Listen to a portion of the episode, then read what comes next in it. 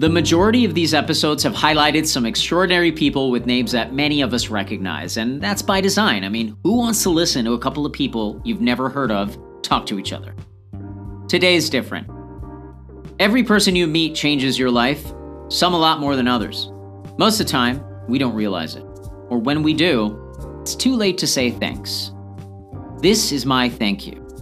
He's worked for some of the most recognizable brands in the world, creator of the E Trade Baby Super Bowl commercial, and currently hanging his hat as Chief Creative Officer at Web3 carbon capture outfit EcoSapiens. By far and away the funniest person I've ever met, it is my immense pleasure to bring you my conversation with my great friend, Garret Kane Dafferner. Garret, welcome to Sales Brick Studio South here in sunny Austin, Texas. Thank you so much for joining me today. Yeah, not a problem. Thanks for having me, Brian. Want to jump into it? No. All right, great. Yeah, yeah. Garret, what do you do at EcoSapiens and how'd you get there? Well, I was found by a CEO. Well, now he's a CEO. He was a venture capitalist, worked at Menlo Ventures out in San Francisco. His name's Nihar Neelakanti, and he had an idea to democratize carbon credits so that anybody could buy them, like a one click purchase to get carbon credits. Now, there are companies that do that, very few that allow individuals to buy them, but they're very convoluted and boring and sort of banky. So, what we're doing is we're the first company to create an NFT collection with an entire mythology and universe and beautiful 3D art. It's not low grade looking stuff, it's really high end. And we are collaborating with the top tier carbon sequestration companies. So we're thinking about kelp farming, uh, Sequoia National Park, which is all now measured in terms of how many carbon credits they get. And they're selling their carbon credits to us us we're underwriting those carbon credits into the NFTs so that now anyone can not only buy carbon credits, but they can be part of an NFT universe. So you're just making it easy for individuals like you and me to buy them, not a yeah. corporation that's looking to sort of project their goodness when they buy the right. carbon credits because they're doing awful things in the background. So there's a lot of shady behavior in the carbon credit market. This is a company that's founded by people who actually really give a shit. They care. And yeah, we're only getting getting the best carbon credits. And the thing is, this is just a project, right? So this is our launch project as an NFT collection, which will keep growing. If it's a big success, we'll be gamifying it. We'll be growing more collections, hopefully selling a series to Netflix about it or some studio about this mythology and these characters. But the bigger mission statement is we're a company enabling anybody to have a positive impact on the climate. So as a project, this fits that ethos and NFTs are sort of the perfect perfect medium for what we're doing, just coincidentally. But we have lots of projects in the future. A cool one, for example, is we want to build a 40 foot tall EcoSapien sculpture at Burning Man and partner with Climeworks so that it's got Climeworks technology in it and it absorbs all the emissions from from all from the Burning Man, from all, all the, the all the people on drugs all the men on drugs with like wigs on top hats or whatever, whatever. Men and women wearing wigs and top hats. I'm not judging you burning. if you go to Burning Man. I just I don't know what it is you do there. So whatever it is you do, you're putting out a lot of carbon, my friends. I mean, the show is literally called they Burning burn, Man. They burn. They burn a man. it's, not, it's not a living man, though. It, wait, so tell me about the sculpture that you're going to put up at Burning Man. Will that it's be just, a Will that be a real man? So we're thinking it could be. We could genetically modify a man to be about sixty feet tall. Sixty feet a living tall. man. A living man. Yeah. Have you considered getting in touch with the Jolly Green Giant, the guy that's on the canopy? That's a made up character. That's a fictional character. No. Okay, so he's an NFT. Yeah, he's an NFT. yeah, essentially. Okay, got it. Garret, thank you so much for that answer. I think no, everyone's going to understand that. No, I, yeah, I don't want them to, but that's okay. Okay, awesome. We're going to move on to this next one. I think you answered the carbon credit thing just for my own edification. You said that yeah. there's levels of carbon credits. So there's a lot of shady carbon credits, right? If you just say we put a new kind of wheel on our car and this wheel gets an extra two miles a gallon. Well, you can get carbon credits for that because technically it's a measurable amount of carbon you're saving. But it's bullshit. What are you Okay. really doing? You have a kelp farm, you're sequestering hundreds of thousands of tons of carbon out of the atmosphere each year, and it's highly measurable and it's high quality. It's the same way that you would rate a AAA bond. There There's go. all of these companies sprouting up that are like measuring agencies, and we're working with one. I don't know the name off the top of my head. I've met with them a few times. They're brilliant, but they've actually put their software into existing satellites and they use LIDAR to scan the soil in the ground to detect the amount of carbon that's being sequestered. So they can give you an exact measurement of your kelp farm, of your tree forest, of your whatever. There's thousands of industries that are To You know, so quantify for- how so much is example, actually, yeah. so, for example, Tesla doesn't make money off of their cars. They make no money off the sales of their cars. They make all their money off of the exchange of carbon credits. I'm pretty sure the majority of people that are going to be listening to this episode, all 14, have no idea that Tesla doesn't make their money on selling the cars. They don't I make thought- money off that. I right? mean, maybe they do know that. Maybe this is me just saying something really obvious, but I thought that was interesting when I learned that. and, and I've told you before how much I admire the project because I know your art and what you are actually putting together on the visual side, being Yeah. the chief creative officer, right? Is that what Mhm. your title is? Chief creative Yeah, I'm officer a over at co-founder. I'm a co-founder and a chief creative officer. Yeah. Very cool. All right, Yeah. awesome. Garret, what's the best purchase you've made recently under a hundred dollars? This is a tricky one, but the best I can do is Topo Chico. It's a seltzer water from where's it from? Monterrey, Monterrey. Monterrey, Mexico. It's actually one of the official drinks of Austin, Texas. It's unbelievable. So you would know then, but I mean, as a 37 year old man who's never had it, it's like. Where did you they- have it for the first time? Were you They at Scott's? Minerals in it. Were you at Scott's? I was at Scott's. Yeah, and I was like, "What are you? What is this seltzer, my friend?" Scott And came. my whole fridge is filled with it. Scott came down to Austin, Texas, and he had that, and he was like, "What?" Topo And Chico. And every I've time I go to his like it. place, It's better his than fridge is soda. It's better than it's better than everything. better than everything. Awesome. Thank you for letting us know that. Topo Yeah, Chico. any, anybody looking for an under $100 purchase, go out and find a Topo Chico. I don't think you're gonna regret it. I don't think there's any regret anywhere near that scenario. Low, low. Awesome. Garret, let's do flip over let's here. Flip around. Let's do a little flip. What is some really bad advice that you've heard over the years in your career? All right, yeah, this question stumped me a little bit. So my first reaction to this was always kiss your boss on the lips, Ooh, which don't do it. But I would say a larger answer to this, which gets into a dialogue I don't ever want to really have with anybody because it's a question of free will. But it's the idea of this neo Americana myth that you can pick yourself up by the bootstraps and become anything you want. And that's just simply not true. And I can tell you from my failures and successes in many careers in life that, listen, you have no control over where you're born. You have no control over the socioeconomic factors of that country or nation. You have no control over your genetic proclivity to charisma or remembering about memory retention or creative thought. You have no real control. They've actually done studies, nature versus nurture. It's 70% nature. You're 70% baked when you first pop out. So that said, yeah, I mean, maybe there's some room for making decisions, but even those decisions are sort of not really yours to make. And if you really dig down into what the process is like before you make a decision, you start to realize there's not really a you choosing. It's a Yeah. meditative exercise, but you start to realize you're a product of an enormous web of biology that's grown from a single organism over millions of years. You play a very small role in an enormous complex of evolution. To think that you somehow have agency over what you do and that your net worth is beholden purely to your free will and you're just your bootstrap attitude is batshit crazy, frankly. And people get really upset about conversations of free will because they don't like the idea that everything is deterministic.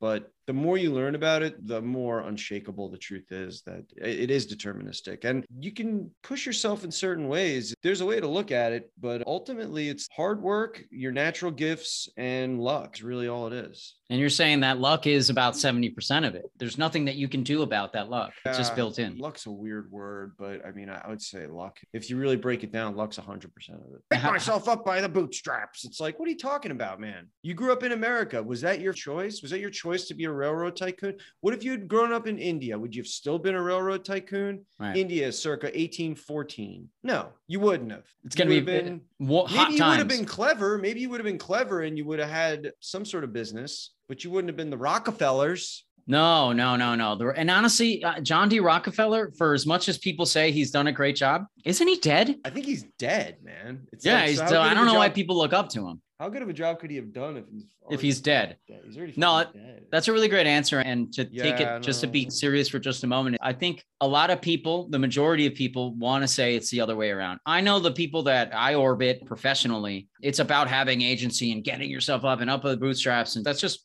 kind of how what you have to say to yourself to wake up but and who, to grin and bear it every day. Sure, but what cultural background did they come from to teach them that ethos? They had no control over that. They have no control over their own ability to motivate themselves. Self motivation is programming that's software. You can train it sort of but it, there's not really a place where it look it all becomes a question of free will and this is why people get upset. Uh, but before i ask you this next question did you see this? This episode is brought to us by snake water. Yeah it's water made with real snakes. And by the end of q4 look for their first cloud-based snake. Now there's not much to it. The only thing i was saying here looks like someone put a cartoon snake inside of a cloud on Microsoft Paint. Anyway, our Jeroboam level sponsor for this episode is Feta. I'm not talking about a brand either, it's just a single crumble of feta cheese. Garret, what failure in your past has set you up for success later on in life? So for me, failure is an interesting word. It's always got a negative connotation, but what's negative about it is your initial reaction. Beyond that, it's just a learning experience, right? Failure is if you take away the initial reaction of you get the email saying, Hey, you're rejected from the art fair. Hey, you're not getting the job. Hey, you're not getting the book deal. And you go, Oh, hmm, and you get all sad. Okay, once that's over, you, you got to pick yourself up by the bootstraps, later, is what you're saying. You just have to pick yourself yourself up by the bootstraps. No, you just take the learnings and that's how you grow. That's the only way you can grow. It's the same thing with Darwinian evolution. It's everything follows growth path, a natural evolution. Like a path. pre-laid. Well, there's just a growth to things, right? There's a fundamental network toward growth, if that makes sense. A fundamental structure for growth. And that is you have to fail to become stronger. That's Darwinism. And it's no different with somebody's career in that, look, you think you're just going to be 19 and make a cartoon and knock it out of the park? There's always outliers, but they're so rare, it's not worth talking about. The majority of people, you're going to fail 9 million times. And that's how you learn how to do it right. Without those failures, how are you ever going to know how to do it? Yep.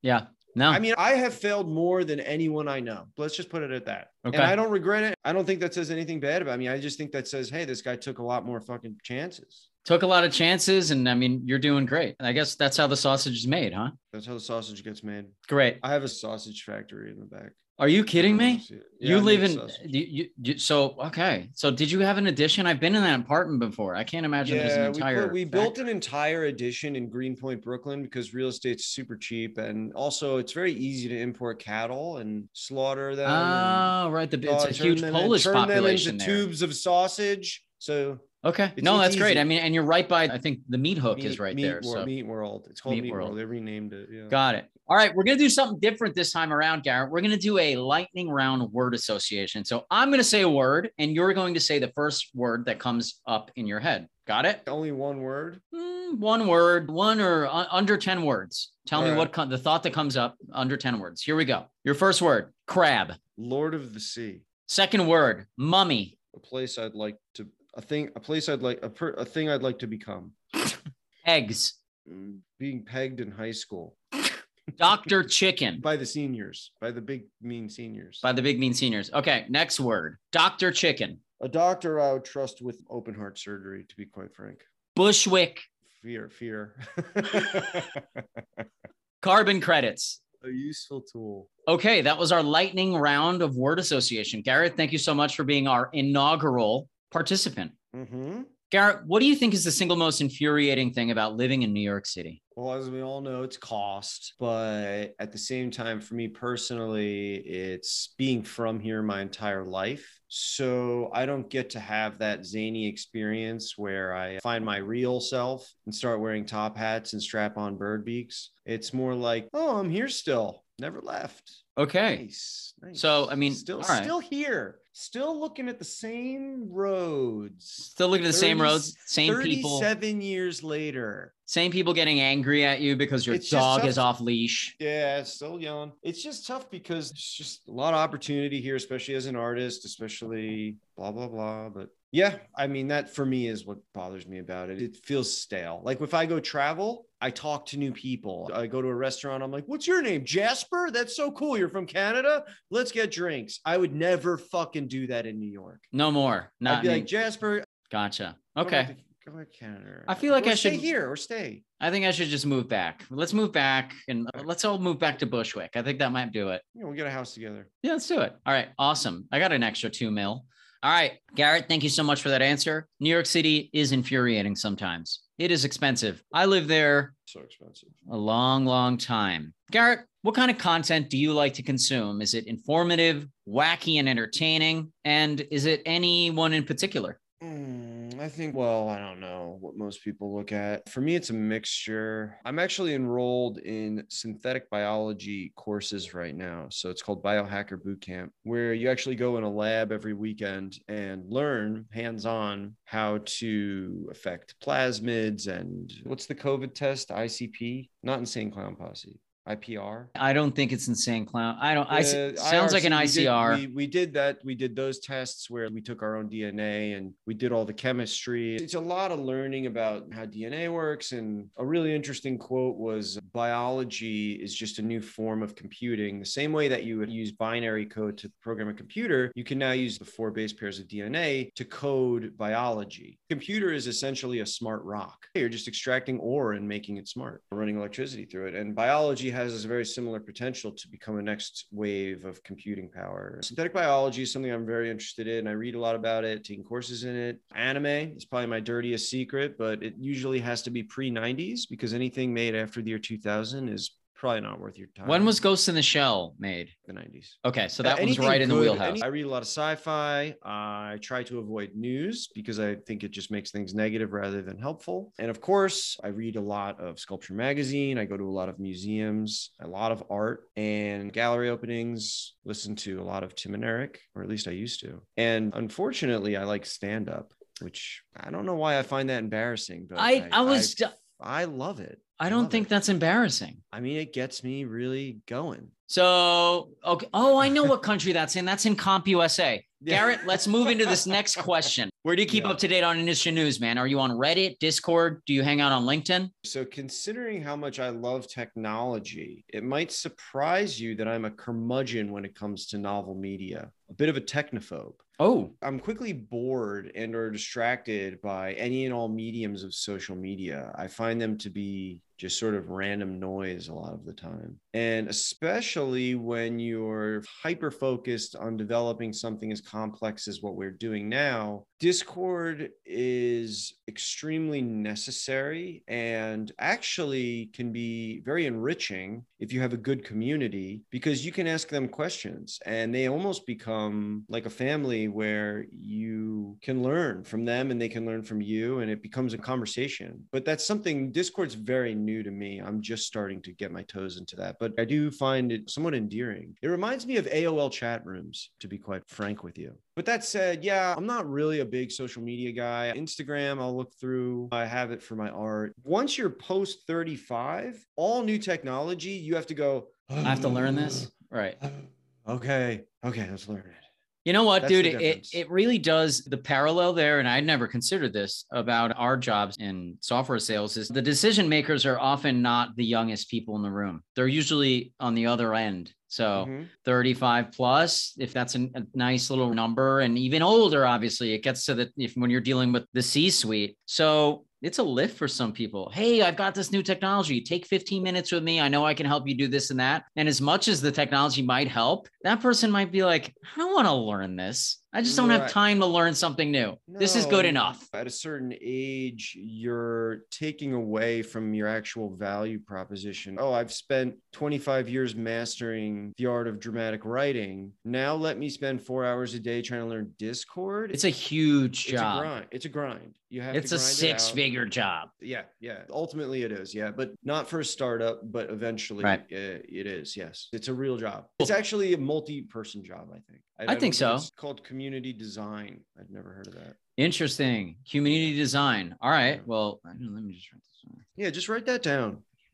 Just write it all over your feet. I actually have an in-house tattoo person. Can't say guy these days. I have an in-house hmm. tattoo person. Do not say guy. Yeah, yeah, you're gonna offend someone. All right, Garret, who do you think we should interview next? Like a real one, a real person. Yeah, real or fake? Yeah, Jeffrey. Jeff Bezos should be easy enough. That's funny you say Jeff Bezos. I've written a fake podcast review that I'm promoting today, and Jeff Bezos is one of them. Thank you. What about the owner of Raymour and Flanigan? What about Ray? Raymour? Raymour of Raymour and Flanigan. Yeah, I'd like to hear how they launched the furniture store. The furniture store. That little known fact, his name is actually Ray Moore, and Flanigan is just a flannel. It's a flannel shirt. So his partner was just a flannel shirt that he kind of personified. He had some form of psychosis. honestly, when they were getting the business loan, they were like, "We can't give it to one person," and he was like, "All right, this is like Flanigan over here." He Like took off his shirt and he was like, "This is Flanigan," and I guess the He's the like, "Are we done here? Are we done yet?" yeah the This bank teller. This was over Zoom, so and he wasn't showing his face, so he They, couldn't so even they see had him. Zoom. This was like in the 1960s. They had Zoom. I think it was called Zima back then. Mhm. All right, one more little one. Yeah. Actually, no, I know what kind of music you listen to, so your custom mixtape is going to be awesome. Garret, so what is your favorite Juice Crew video that we ever made? Do people know about him? Probably Dickfish. Dick Fish is my favorite one as well. Thank you so much for that answer. Could Garret, that. we have arrived at the final question Yeah. of the day, and it actually happens to be everyone's favorite question. It's the billboard question, and here it is. If you could have a gigantic billboard anywhere with anything on it, I'm paying for it. What Mhm. would it say and why? So I didn't give this question as much time as I would have liked. I think I could have had a better answer, but what I came up with was as you're driving down the Hutchinson River Parkway, it's a very dangerous road north of New York City. You'd see sign after sign after sign. We buy all the billboards and it says free eggs, exit 14. Okay. People are like, free eggs. They pull off at exit 14. The car comes to a creeping stop in a dirt lot. And then you get a bunch of really bad teens popping out of the shrubs, pelting you with eggs. Some By bad time- actors. By the time they're bad actors, by the time you're done, I mean, dude, you're covered head to toe in eggs, but they were all free. So Gotcha. So free Yeah. eggs exit the 14 is what you would have on a billboard. The, one the I'm cat- paying the for. catch is the catch is the eggs are thrown at you. Yeah, that's the best I could do in a limited period of time. Okay, no, I like that one. I'm a big fan of eggs. They're great. They're really good in the morning, and they're not so bad at any other time of the day, too. Could have done Uh, better. Could have done Garret. Yeah. Thank you so much for joining us on I'm Not Selling You Anything. I think we did a good job of selling absolutely nothing, but we did inform some people about your project, your Web3 project called Eco Sapiens. I think that's going to be really, really cool. And I'm excited to see the final result of something that I can actually spend money and help save the world a little bit. Garret, how do you think Yeah. we did here today? I think we did good. Yeah, that was kind of fun. Yeah. Buddy, have a good one. I will talk to you right, soon. man. All right. Thanks so much. Yeah, it was fun.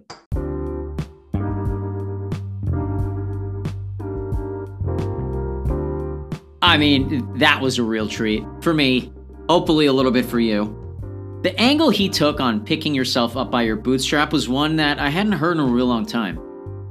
A lot of this episode was left on the cutting room floor because I kind of want to keep my job. Definitely give Garret a follow. He's working on some interesting things to say the least. And tune in next week when we interview Dr. Pig.